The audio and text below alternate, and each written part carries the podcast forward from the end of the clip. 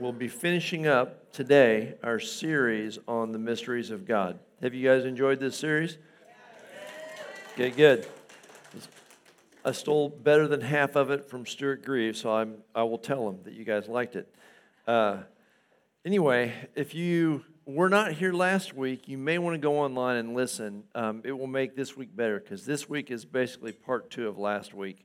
Uh, but I still think you'll be able to learn some stuff. Uh, just it will be better if you understood what we talked about last week.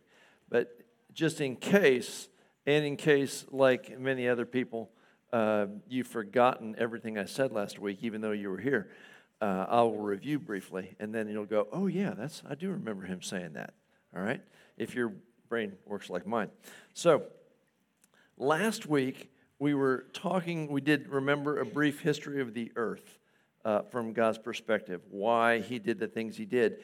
And we talked about how important the Tower of Babel was, how it was a bigger deal than we thought, because it was there where the nations began to enter into idolatry. Uh, we see the sons of God, which are the fallen angels, that they begin to worship, and God comes down and he says, I'm going to separate the nations according to the sons of God. We saw that in Deuteronomy 32. And so he divides the nations he changes all their language. He goes, You guys go worship who you want to worship. And then immediately, remember, he chooses Abraham. He says, I'm going to make you a nation. You're going to be my nation, my holy people, and you'll be my witness in the earth. And of course, that has come to down down to us as we've been grafted in, the one new man. We, with every every Jew who's ever been saved, are the uh, witness of God in the earth. And we said that it was important that we understood the concept, why God did that, because God desires voluntary love. Voluntary love requires that you have a choice. If there's literally only, you know, one thing to choose from, uh, it's not voluntary love. It's obviously your only choice. And so God is not afraid of giving us choices. It, it actually scares me how willing God is to give us the things we want and how often He will give people over. You know, oh, you want a king? Right, here you go. Are you sure? Here's what's going to happen. And, uh, and He'll just give us those things we ask for because He wants voluntary love. He wants us to choose with all the choices being on the table, right? You guys remember that from last week. And then we ended last week saying in Revelation chapter 10, verse 6, right near the seventh trumpet, the seventh trumpet being what announces the coming of Jesus to gather his church and uh, deal with everything on the earth, so forth. Uh, anyway, the second coming, uh, he says in Revelation 10:6, there will be delay no longer. And I posed the question, uh, what's this delay? And I told you I would tell you this week, so here we are. The delay is, in fact, uh, the mystery of lawlessness. There are actually two mysteries here, but I'll get to the second one in a minute because they're basically the same thing under two different names. All right, so today we're looking at the mystery of lawlessness. You can feel free to follow along with your notes. We'll pop verses up there, or you can just listen or check Facebook. We won't know. Um, so I want to get a kind of a definition of lawlessness in a broader sense. Obviously, uh, you know, to be lawful means to follow the law. In this case, we're talking about God's law. To be lawless means I'm not following the law, I'm doing what I want. That's pretty basic. But I want you to understand it in terms of God's plan and the things we talked about with the nations last week. Uh, we, we looked at Psalm 2 last week. Lawlessness is basically the rage of the nations against God and against his rule. It's basically the nations going, we want to pick our own gods, we don't want to be ruled by you. In Psalm 2, verses 1 through 3, we see this, where he says, The nations rage, rage. The nations are ticked off. Why are they ticked off? We have to get out from under the rule of God and his Son. We feel constrained. It's all right there. Psalm 2, verses 1 through 3.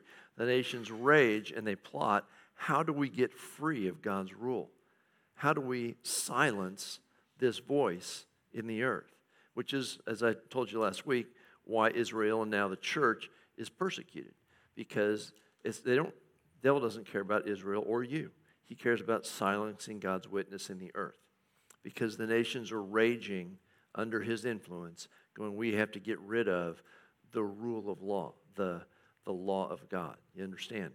Uh, and then we see it again, and again, it's right around the seventh trumpet when Christ comes in Revelation 11, uh, verse 18, where it says, The nations were angry.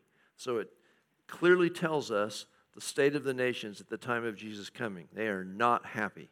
We have angry nations. Anybody seeing any of that going on? All right, we may be, we may be headed that way. Uh, so it's pretty for sure. Uh, we're going to have angry nations at the end.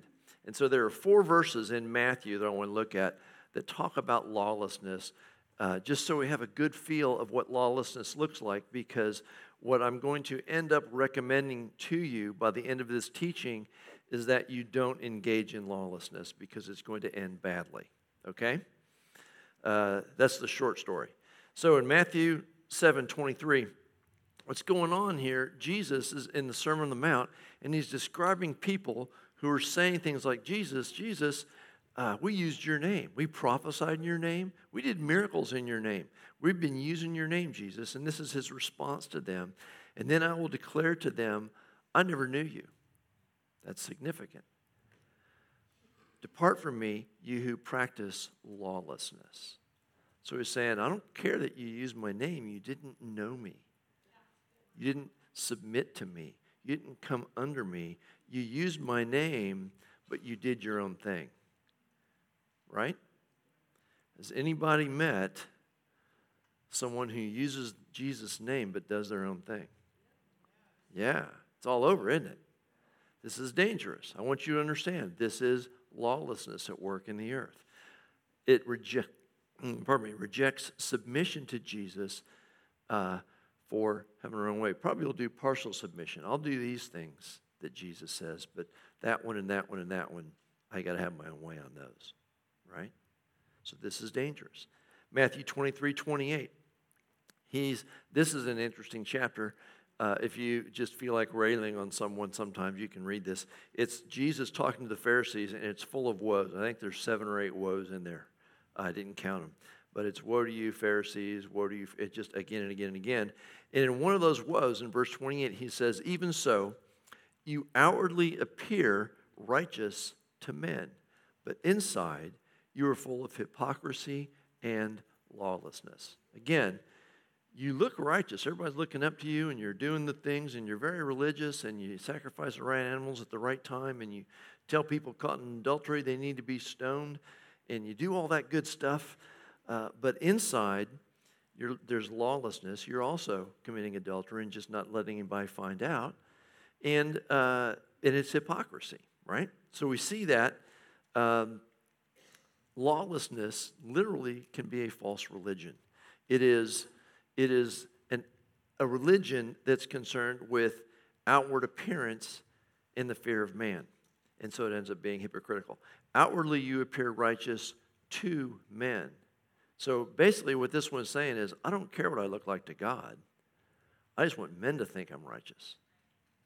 And so if men say, well, this is how you love people, this is the righteous thing to do, I'll do that, even if God says exactly the opposite.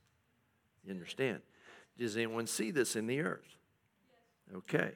So, uh, it is this false religion, this outward appearance, this fear of man, which causes hypocrisy.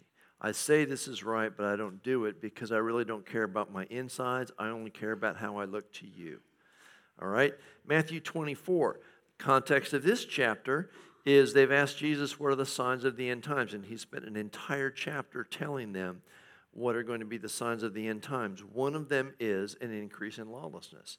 And he says, And because lawlessness will abound or increase, or there'll be a lot of it, so understand, in the end times, will there be more or less lawlessness? More. Any questions? Not hard. Because lawlessness will abound, the love of many will grow cold. So there's an inverse, a direct inverse relationship here. As lawlessness increases, and it will in the end times, there will also be an increase in cruelty or a decrease in love. A decrease in love means an increase in cruelty. Anyone been shocked lately at some cruelty they've seen in the news? thought, wow, I didn't think we were that bad. Right? As lawlessness increases, cruelty will increase. You know why? Because lawlessness is basically self love, isn't it? I've got to have my way. Why is the love of many growing cold? Well, I can't love you and love me. One of us has got to suffer. And it's going to be you. I love me. And if you make me uncomfortable about loving me, I'm going to hit you and yell at you and rage because I got to get out from under this rule. Don't be a witness for God around me because it'll make me angry. Now, we don't actually see this anywhere, do we? Like every day in the news, right? You see what's going on? So, lawlessness is increasing. And it is, again, self love. Contrast this. In just a minute, we're going to get to Second Thessalonians chapter 2, which talks a lot about lawlessness and the lawless one. That's where we find this mystery mentioned. Uh, but before we get there, I want to look at verse 10. Um, because if lawlessness is self love, look at Second Thessalonians 2.10. It says that there's going to be a people in the last days that are deceived because they refused to receive the love of the truth you pick up your Bible and you go, huh, this says what I'm doing is wrong. But these people say it's not wrong. Am I going to love truth or am I going to love me? And am I going to fear men? It's a very simple choice, isn't it? Well, simple to understand, not always simple to make. And so we have to decide, all of us, are we going to love truth? It's very dangerous to give up to compromise on loving truth um, because it leads to deception. Right? It's clearly what that verse says. They are deceived because they did not receive a love of the truth. God will freely give us a love of the truth. And understand, Jesus is the way, the truth, the life. His word is truth. It's very easy to find it, isn't it? But it requires us submitting to His Word, not contorting His Word and trying to make it submit to us. And then finally, in Matthew 13 41, Jesus says, He's talking about the end times here again. He says, The Son of Man will send out His angels, and they will gather out of His kingdom all things that offend and those who practice lawlessness. Understand that lawlessness is a different kingdom it's the currency of a different kingdom. If we choose lawlessness, we're choosing an earthly kingdom over God's kingdom. There are pleasures in the earthly kingdoms, there are good things there. Uh, but if we have to make a choice, and we will, in various areas of our lives between two kingdoms, understand choosing the earthly kingdom over the kingdom of God is choosing lawlessness. So I'd rather have my way than God's way. Very simple, yeah? So now that we understand lawlessness, let's look at Second Thessalonians chapter 2. Now, before I read this, uh, I have to uh, give a, a, caution here. I'm about to step on some eschatological toes. I'm going to try and be very gentle, all right? But, yes. Oh, end times. Uh, a lot of argument over end time theology. I'm just going to try and teach you what the Bible says and not present all the different things. But understand, I'm getting ready to read a verse that has a very common interpretation. And that common interpretation is because there's been a popular theology around the rapture. And the way this verse has been interpreted is uh, people take this theology around the rapture and use that to interpret this verse instead of using the other verses around it to interpret it. So, what we're going to do this morning is not assume that that theology is correct and force this verse to fit it. Uh, we're going to actually interpret this verse by the verses around it. Okay? Is that gentle enough? All right. If you want to argue later, uh, see me after vacation. All right. Second Thessalonians chapter 2. We're going to look at verses 6 through 8. We're going to really, this theme starts in chapter 1, half, about halfway through, and goes all the way through chapter 2. Uh, but we're just going to look at selective verses. It says, And now you know what is restraining or the delay. Remember, I told you there's a delay. Jesus says in uh, Revelation 10, there'll be no more delay. I'm done delaying, I'm coming. So, what's the delay? Well, here it is. And now you know what is restraining, that he may be revealed in his own time. For the mystery of lawlessness is already at work. It's not just something that's going to happen, it's something that is happening right now as we speak. We should be aware of this, right? The mystery of lawlessness is already at work. Only he who now restrains will do so until he is taken out of the way. And just to help you out, the Greek could literally be translated there until he is revealed from the midst. So it doesn't, it means more, it has more to do with being revealed than removed. Um, but he will be removed. We'll read about that in the next verse. And then the lawless one will be revealed, whom the Lord will consume with the breath of his mouth and destroy with the brightness of his coming. That sounds kind of exciting, right? Okay, so it's pretty clear there in verse 8 who he's talking about. What I want to submit to you is he's been talking about that same guy in verse 6 and 7, and we missed it because we interpreted this verse from a theology uh, instead of from what's going on in the passage. Let me show you. First of all, uh, we have to ask what is being delayed, and it's not what you think. Um, the context of this entire section, from halfway through chapter 1 all the way through chapter 2, is Christ's coming. That's what's being delayed. In context, he's saying, Let me talk to you. In fact, in verse 1, let's read it. Second Thessalonians chapter 2, verse 1. Now, brethren, concerning the coming of our Lord Jesus Christ and our gathering together to him. And by the way, that is one event, not two. There isn't a second coming and then a, a fake second coming and then a second coming or a coming to A and coming to B. He's just coming with all the saints with him. Right? Jude. He's coming with all the saints, with tens, thou, tens of thousands of saints. So uh, that's what's being talked about here the coming of our Lord and our gathering together to him. So, in that context, what's being delayed is his coming.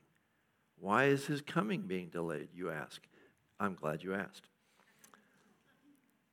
The delay is so that the lawless one can be fully revealed. And it really is that simple. In verses 3 and 4, we see this. So we're going back just a couple verses from the one I read. Second Thessalonians chapter 2, verses 3 and 4. Let no one deceive you by any means, for that day, what day is that day? The coming of our Lord Jesus Christ and our gathering together to him, the one that's being delayed. That day will not come unless the falling away comes first and the man of lawlessness is revealed, the son of perdition, who opposes and exalts himself above all that is God, or is called God, or that is worshiped, so that he sits as God in the temple of God, showing himself that he is God. Of course, we know from other passages that the Antichrist will literally sit in the temple in Jerusalem and want to be worshiped and declare himself as God. He is referred to in Daniel 11 and 12 as the abomination of desolation. Who, remember, he recommends that when that happens, it's a good time to get out of Jerusalem. Uh, when that guy's sitting in the temple, you should go hide. right? So we know who this is. And so what he's saying is the delay is until the lawless one is fully revealed. In other words, it's as if God's saying, I'm not coming and he very clearly is saying this. We saw this in verse 3 and 4. I'm not coming until the Antichrist has fully played his hand. I'm going to let him sit in the temple. I'm going to let everyone have a choice. You want him? You want Jesus? There he is, right there. You want to worship him? Go ahead. And then I'll come and destroy him with the brightness of my appearing. Right? And so this is what's going on. Now, let's go back just to make sure you got this. Let's go back and look at Second Thessalonians 2 6 through 8. And uh, we're not going to switch. Uh, we're just going to assume he's talking about the lawless one in this entire passage. And so he says, And now you know what is restraining the revealing of the lawless one, that he, the lawless one, may be revealed in his own time. For the mystery of lawlessness is already at work. Only he, the lawless one, who now restrains, because I'm not going to show up until he's played his hand, will do so until he is taken out of the way or revealed from the midst. And then the lawless one will be revealed, whom the Lord will consume with the breath of his mouth and destroy with the brightness of his coming. It's very straightforward, isn't it? Makes perfect sense. And that's what it translates to or interprets as in the context of the scriptures around it. And so it's important that we see this because, again, the principle I talked about last week is in play. This principle of uh, God wants voluntary love, and so He will let things play out. So, what we see going on is lawlessness is at work. Now, again, it's important we see this because He said there's two things that absolutely will happen. I'm not coming before these two things. One of them is the revealing of the lawless one. What was the other one? Great falling away. What's going to cause the falling away? People choosing the lawless one. We need to get this. We need to understand what it means for lawlessness to be at work in the earth. Because uh, people who we think are in the church, and you can decide whether they really were or not, I don't care. Just at the end of the day, they're going to fall away because they've been lured into lawlessness because of the lawless one, right? Because that's a valid choice. It just doesn't end well. And so he says here, uh, lawlessness at work. We see a parallel verse of this in 1 John chapter 2, verse 18, where John says, um, there, uh, the Antichrist is coming. And he says, in fact, there have been many Antichrists, or in other words, lawlessness is at work. He goes, and by this we know that we're near the end, the Antichrist. So I want you to understand that the work of the Antichrist is the sign that the end is near, as we see lawlessness increasing the literal revealing of the Antichrist is the sign that Jesus is coming again because he's not coming until that guy's revealed. Verse 4, um, I'm sorry, verse 3 of Second Thessalonians 2 could not be more clear. I am not coming until the man of lawlessness is revealed. And so there's a whole doctrine of imminence. Jesus could come anytime. Nope, he's not coming today or tomorrow because the man of lawlessness hasn't been revealed. That sign will happen. Okay? Now, we don't know when, and it could be soon, because we definitely see lawlessness increasing. But we need to understand these things so we understand, uh, so that we're fighting the good fight the whole time. So we understand how to stand against lawlessness in the earth uh, as we're continuing this. And so the lawless, lawlessness is at work in the earth, but it's not complete yet. And that's the thing. Jesus will let it be complete. I love this example. In Genesis chapter 15, uh, God has just made a covenant with Abraham, and he's talking to Abraham about what's going to happen in the future. And he goes, Hey, I'm going to make you a great big nation. I'm going to send you off to Egypt. You're going to be slaves for a while, uh, like 400 years, and I'll bring you into this land. He goes, uh, I will bring you into this land. I'm not giving it to you yet because the iniquity of the Amorites is not complete. Now, let me get this straight, God. You're saying that the Amorites are full of iniquity. Yes, they are. And ultimately, you're going to send Israel in and destroy the entire nation. Yeah, they got to go. But you're waiting 400 years. Yeah, they're not done. I'm going to wait till their iniquity is complete, and then I'm going to destroy them. Now, this is just the way God rolls. Apparently, He's not scared of the devil or our sin or our choices, he will let it play out. He'll just deal with it in his time when it's appropriate. All right? And so this is what he's doing again. So God will let lawlessness fully play out. Why? Voluntary love. You get to choose the Antichrist if you want to, and he will let the Antichrist play his hand so that you can choose him if you want to. I don't recommend it. But there you have it. The other thing is this God will publicly, very publicly, execute judgment. Rachel was kind of talking about this earlier this morning. Uh, he's going to make a deal with this, he's going to make a show. He, it'll be public. In Second Thessalonians 2 8, we just saw, he will consume him with the breath of his mouth with the brightness of his coming. Does that sound quiet to you? No. That's going to make CNN. That's going to make every channel, right? Colossians 2:15. Here uh, we're talking about the cross, and, and Jesus' work on the cross, and he says, having disarmed principalities and powers. Remember, that's those sons of God that fell, that the nations are worshiping. Having disarmed principalities and powers, he made a public spectacle of them, triumphing over them in it. That was when they saw Jesus rise again from the dead and figured out what the cross was about and went, oh, dang, we screwed this one up. Right? Yeah. Public triumph. It's going to be like that again. He's going to publicly triumph over Satan and over these fallen angels. That's just the way he rolls. So, you know what that means? That means he is not secretly, quietly, shh, going to remove his church. No. While no one's looking, we get up. Hey, where'd the church go? They left last night. Jesus snuck in and took them. Not the way he does things. That's what you're hoping for. It's not going to happen. Revelation 1 7 talks about his coming, and it says, How many eyes will see him? Every eye. No one's going to miss it when he comes. He's going to ride across the heavens. Jude tells us he comes, or he quotes Enoch saying he comes with tens of thousands of his saints. This is going to be visible and public and a big deal. He even does like lighting effects because the sun and the moon are darkened so that when he shows up in glory, it's even more spectacular. It's like the house lights go down, bam, Jesus in his glory with tens of thousands of his saints. And once again, it's on every news channel. Every outlet, right? Are you getting a feel for all this?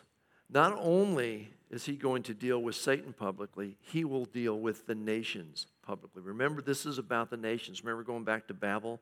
And he said, Okay, you, got, you nations all want to worship your own gods, go ahead. He goes, Here's what I'm going to do. Right before I come, I'm going to gather all you nations into the valley of Megiddo, and we'll have a talk. Right? We see that in Joel, Zechariah, Revelation. Uh, it's called Armageddon or Valley of Megiddo uh, in Revelation. It's not an event, it's a place. It's the, it's the valley where Jesus gathers all the nations so that he can judge them publicly before Jerusalem, the city they're attacking. In fact, uh, I love in Joel, that's the verse in Joel 3, where it talks about multitudes, multitudes in the valley of decision. Now, don't misunderstand that verse. He's not talking about the armies of the nations gathering in Megiddo and deciding, you know, well, Satan's got a pretty good army, but he was real shiny when he came. Who should we pick? That's not what it means by decision. It means a decision of a judge. Multitudes, multitudes uh, have been called together to hear the rendering of the judge. The decision is lots of blood, right? He's going to wipe them out. Again, publicly. You get this picture. And so this is just God doing what God does. He gives us choice, and then he deals with our choice. Right?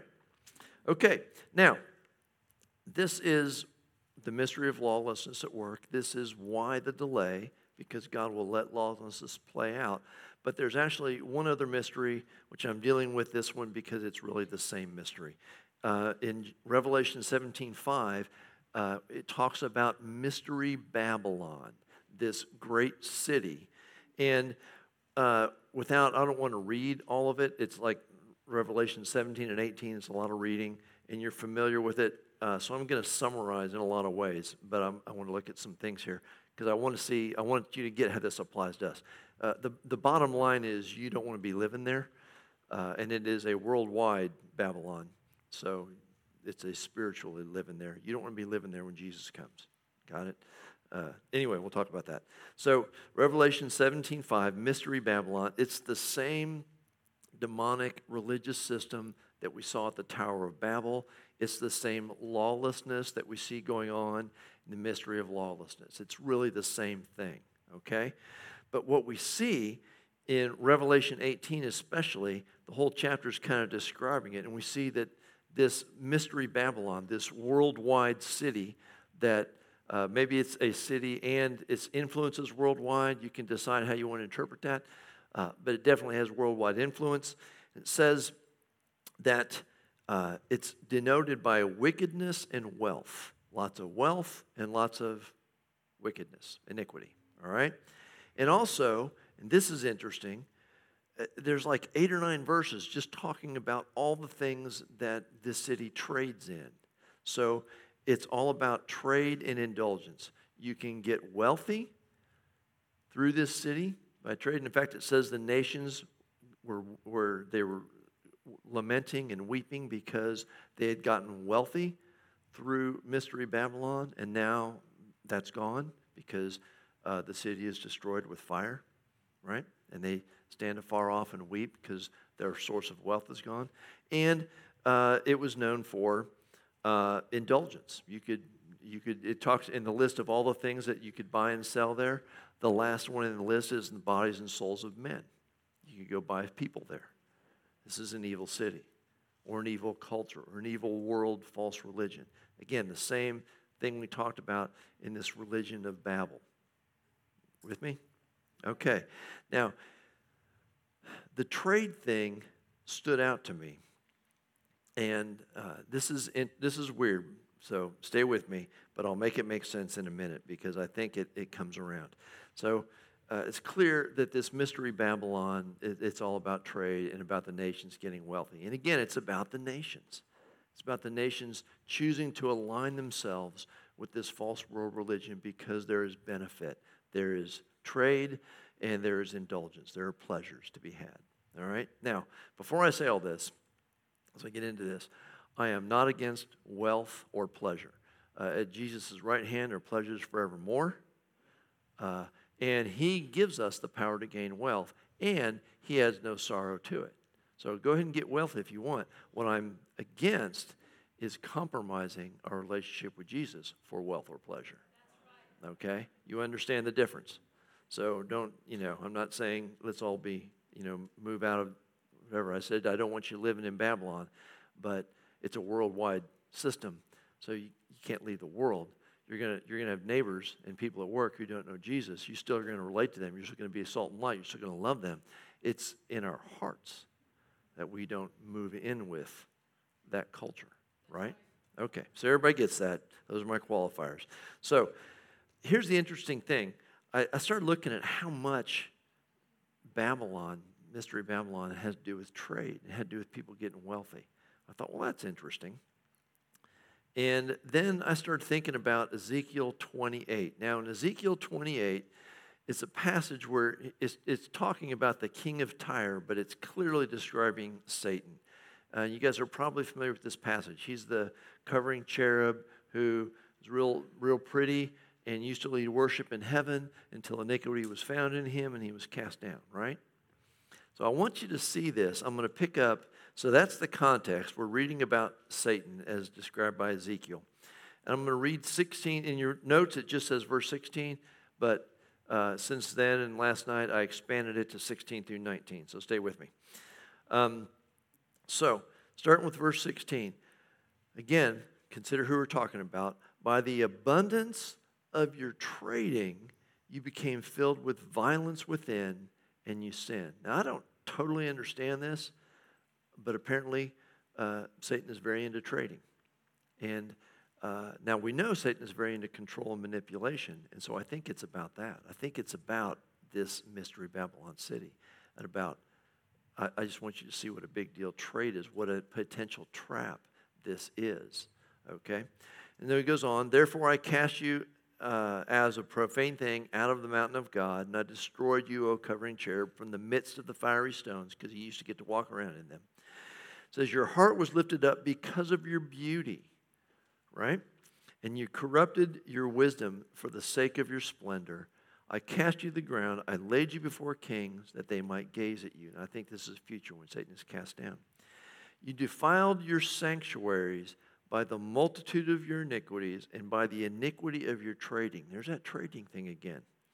And then from here on out, I want you to I didn't read it to you, but uh, understand if you read uh, Revelation 17 and 18, the city of Babylon, uh, the nations turn, and the city of Babylon is destroyed by fire, right, in a day.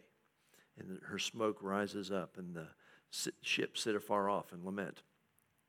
Think of these verses here in terms of the context of that. Uh, you defiled your sanctuaries by the multitude of your iniquities, by the iniquity of your treading. Therefore, I brought fire from your midst, it devoured you, and I turned you to ashes upon the earth in the sight of all who saw you.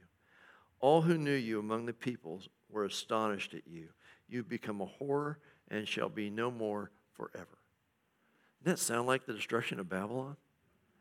So again, it's that public judgment of God against the what the Revelation calls the whore of Babylon, or this world system. So in Babel, he said, All right, worship the other gods. Have at it. But at the end of the day, uh, I will destroy Babylon. I will destroy that world system with fire, and I'll deal with the nations. And the ones who pick that one are not going to go well. You see the big picture? And so, here's what I thought about. I thought this trade thing might be a bigger deal than we think about. Remember 1 Corinthians, I'm sorry, 1 Timothy 6:10 says, "For the love of money is the root of all kinds of evil." Ooh, sounds like loving money is dangerous. Doesn't say money's evil. It says loving it will lead to evil. So, oh, we, are apparently in the last days we're going to have to be really careful that we aren't too tied to our, you know, retirement accounts or whatever. Might cause us to compromise. Notice in Revelation, uh, where am I at? Revelation 13, 17, the mark of the beast. What don't you get to do unless you take the mark of the beast? Trade, buy and sell, right? Now, understand the mark of the beast isn't, oh, I went to Publix and they stamped my hand. I didn't realize, and now I'm going to hell. It's, it's, yes. It's a decision to worship the Antichrist. He demands worship. And the mark of the beast is people signing up to worship him, saying, Yes, I will worship him. Tied with that is, Yes, I get to buy and sell. Understand? So this is about that. But what I want you to see is this is the old carrot and stick thing. The whole deal at the end of the age is about comfort, about our ability to trade, take care of ourselves.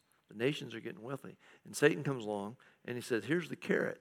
You can, you can indulge yourself in mystery Babylon, in lawlessness, and you can trade and you can gain wealth and you can feed your kids. That's the carrot.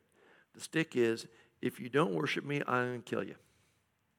And you can't, if I can't find you, you still can't trade or eat or anything. So, one way or another, I'm going to have control until Jesus comes and destroys them with the brightness of his coming, which I'm really looking forward to. Amen. Yeah? So, do you see what's going on in the big picture? We have voluntary love at play and the choice all along. And the choice at the end of the day is really this simple it is the choice of earthly comfort versus eternal life.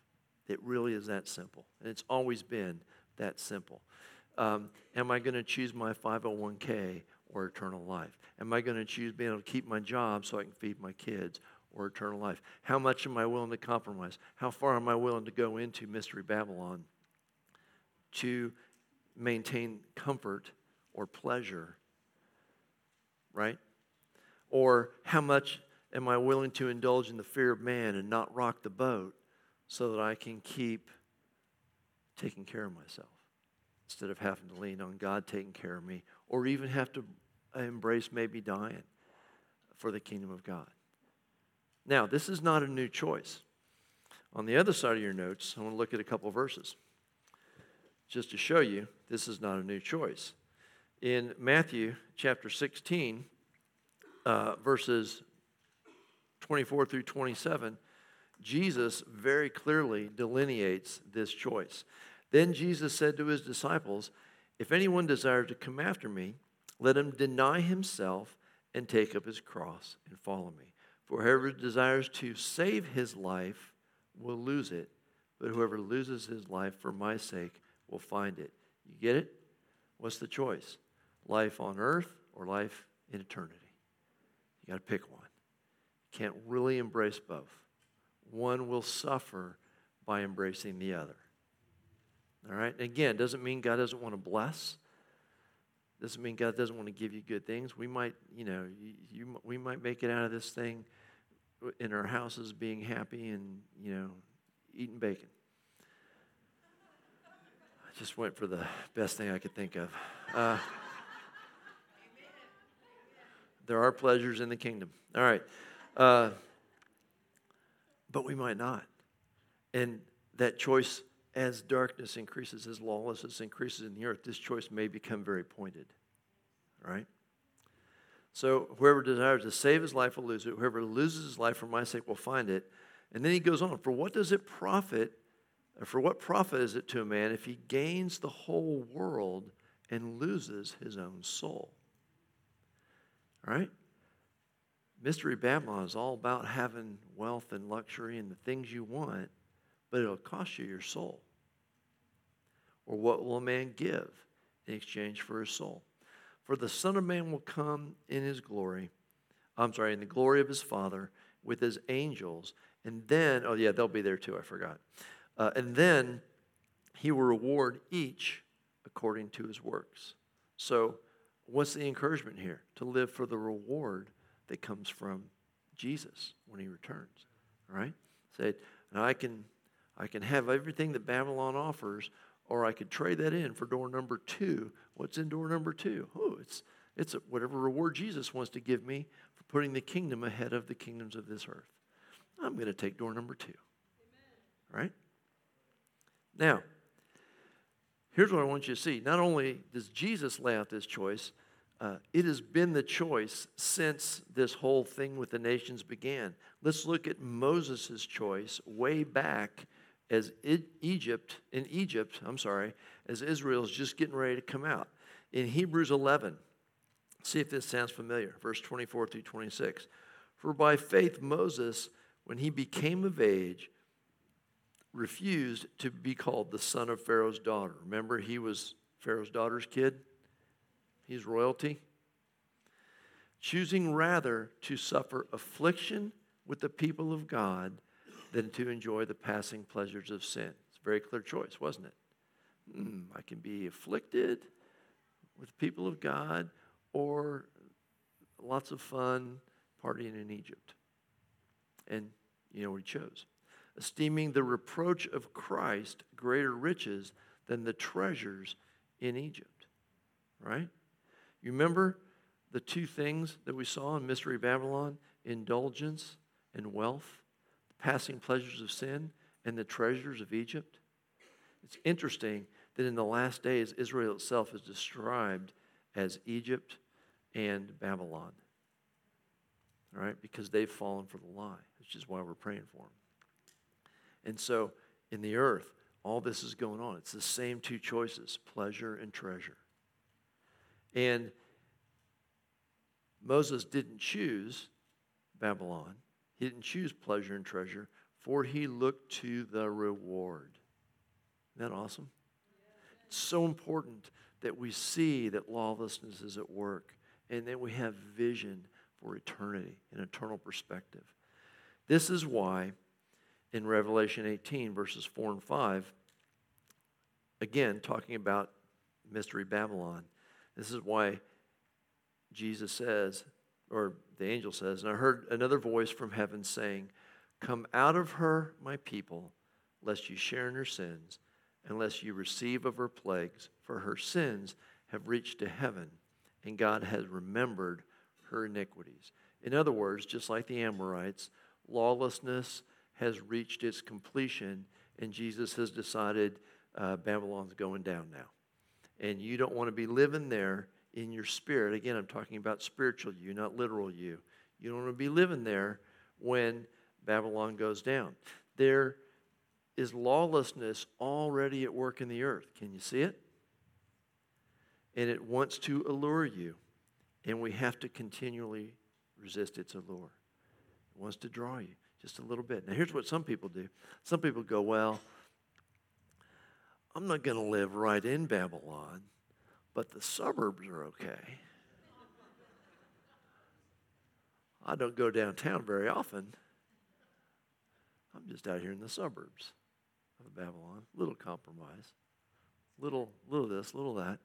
Not realizing, I grew up in the suburbs of a big city, not realizing that lawlessness will increase. And before you know it, your house is within the city limits. And you've been deceived. And Jesus is coming, and you're living in the wrong city. You understand? I want you to hear, I want you to see the big picture so that we know lawlessness is at work in the earth. We got to be able to identify it. And you go, no, no, no. I'm going to love truth, not me. I'm going to not compromise with these little lawlessnesses. There are a lot of churches doing it. There are churches publicly doing it, publicly compromising, changing things. Well, I know the Bible says this, but we're going to do it this way. Right? I say, if you ain't going to do the Bible, just throw it out and have fun because this is it. You spend the rest of eternity in hell anyway. Go for it. Why do part of it? Right? Lawlessness is already at work. All right, let me encourage you because that's a little bit of a bummer. Um, I want to finish with this because we talked in Revelation 10:6 about there being a delay. Jesus says, "I'm delaying." We now know that the, the delay is the fullness of lawlessness. I'm delaying until the Antichrist actually sets himself up in the temple of God. Then I'm going to come and and um and it's on, baby. Right? Now, I want to show you a picture of this that you find in Isaiah 42 because we see a really cool picture of Jesus in his zeal when the delay is over. What is Jesus' attitude? Let me read this for you Isaiah 42, verses 13 through 14. The, lo- the Lord shall go forth like a mighty man, he shall stir up his zeal like a man of war. He shall cry out, yes, he shall shout aloud. He shall prevail against his enemies. I have held my peace a long time. I have been still and restrained myself. But now I will cry like a woman in labor. I will pant and gasp at once. Do you get the attitude? That's the end of the delay. That's Jesus coming to deal with the earth and to destroy those who destroy the earth. Now, here's what I really love that was verses 13 through 14. In verses 10 through 12, we get a picture of the church right before Jesus comes. You know what they're doing? They're worshiping, they're singing songs. Get this, guys. Tribulation is in the earth, the church is being persecuted, martyrs are being martyred. And throughout the earth, we hear songs songs of praise. The church is singing songs. The church is singing worship. We also read, I put the verses in here, I'm not going to go read them. We also read that they're singing about the salvation of Israel because they've understood what's coming. And, the, the, and that he's going to come to Jerusalem. He's going to save Israel. They're singing songs. I love this, that Jesus, right before he comes, I think he's just going, I can't take it anymore. They're being persecuted and they're singing to me about how much they love me. I have had enough. I am coming like a woman in labor. I'm going to gasp and yell. I'm coming like a man of war. I'm going to deal with the enemies of God. And this thing is on. That is, to me, a little bit more encouraging. Yes, yeah. I get that I may be singing from jail that I may be martyred. Uh, these, uh, you know, I'm a pastor. I might be a fairly high target. I don't know. Maybe not. I might, I might be old by then. They might go, eh, who cares? He's, he's old. I don't know. But I want to be a part of that church. I want to be the part of the church that's singing in the midst of tribulation, going, Babylon's got nothing on us. Lawlessness? Nah. No appeal, those pleasures, no appeal. I got my own pleasures in the Lord. I'm submitted to His rule. I, can, I can see the reward on the horizon. Behold, I'm coming, and my reward is with me. Jesus is bringing me a reward. No, thank you, world. I'm just going to sing songs to Him here in my little jail cell. Who wants to be a part of that church? Yeah. Awesome. Amen. Now, I don't know what's going to befall us. I don't know what's going to befall your kids. But we know truth. This is the mystery that we now have. We now understand this mystery. So we don't have to be deceived. We can be, we can receive the love of the truth. Amen? All right, let's do this. Rich, you want to come back up? With the band and, you know, we got about 10 minutes. Uh, let's just let's just end how we're going to end on earth. Let's just worship. Amen. So, as the band gets ready, uh, did you have something, babe? Sometimes Rachel wants to uh, fix whatever I've said. So, I want to give her that opportunity. Did you have something you wanted to share? Oh, I did. Okay. Um, so when Tony was talking, I and he's talking about the delay, and sometimes the Lord will drop down even lower and talk to us where we're at. I think some of you in the room have been in that the time of hasn't happened yet in what you're praying for, even in your own life. Maybe wanting to be free of something in your own life, praying for a child or family member. So taking that principle of God saying, the Amalekites, is that them? Amalekites, their iniquity isn't done yet. But, but in you, it's that waiting for that deliverance, waiting for God to move. There's a season, but the person that you're praying for, and I just felt like the Lord wanted to encourage you. I still see you. I still hear you. Even if it's something that you are struggling to get over, there is a mark on the calendar, a season in the calendar when He will move in your life, and that will end. So hang in there with Him because you come up leaning on your beloved, Song of Solomon 8. You come up leaning, and so don't get discouraged in the waiting but as you keep praying and you keep asking, He's going to meet you there and He begins to change you and reveal little by little who He is. And that's ultimately what He's after to change you to look like Him. So don't get discouraged in that season of waiting. Just keep leaning into Him and keep singing praises throughout the earth, right? Sing praises throughout your house, sing praises to you. That will change you and mark you and keep you in it until He meets you in that. So stand with me. I just want to pray, and then we're just going to end with a worship song. Lord, my prayer this morning uh, was just a declaration of Romans 8 that I am convinced, we are convinced with Paul, that the sufferings of this present time are not worthy to be compared with the glory that will be revealed in us. And so we ask you to reveal us, reveal Church on the Rock, reveal the church in Brevard County and in Florida as the sons and daughters of God that creation is waiting to be revealed. Lord, it is more important to us to be revealed as sons and daughters of God. Lord, we're just going to worship you and trust you.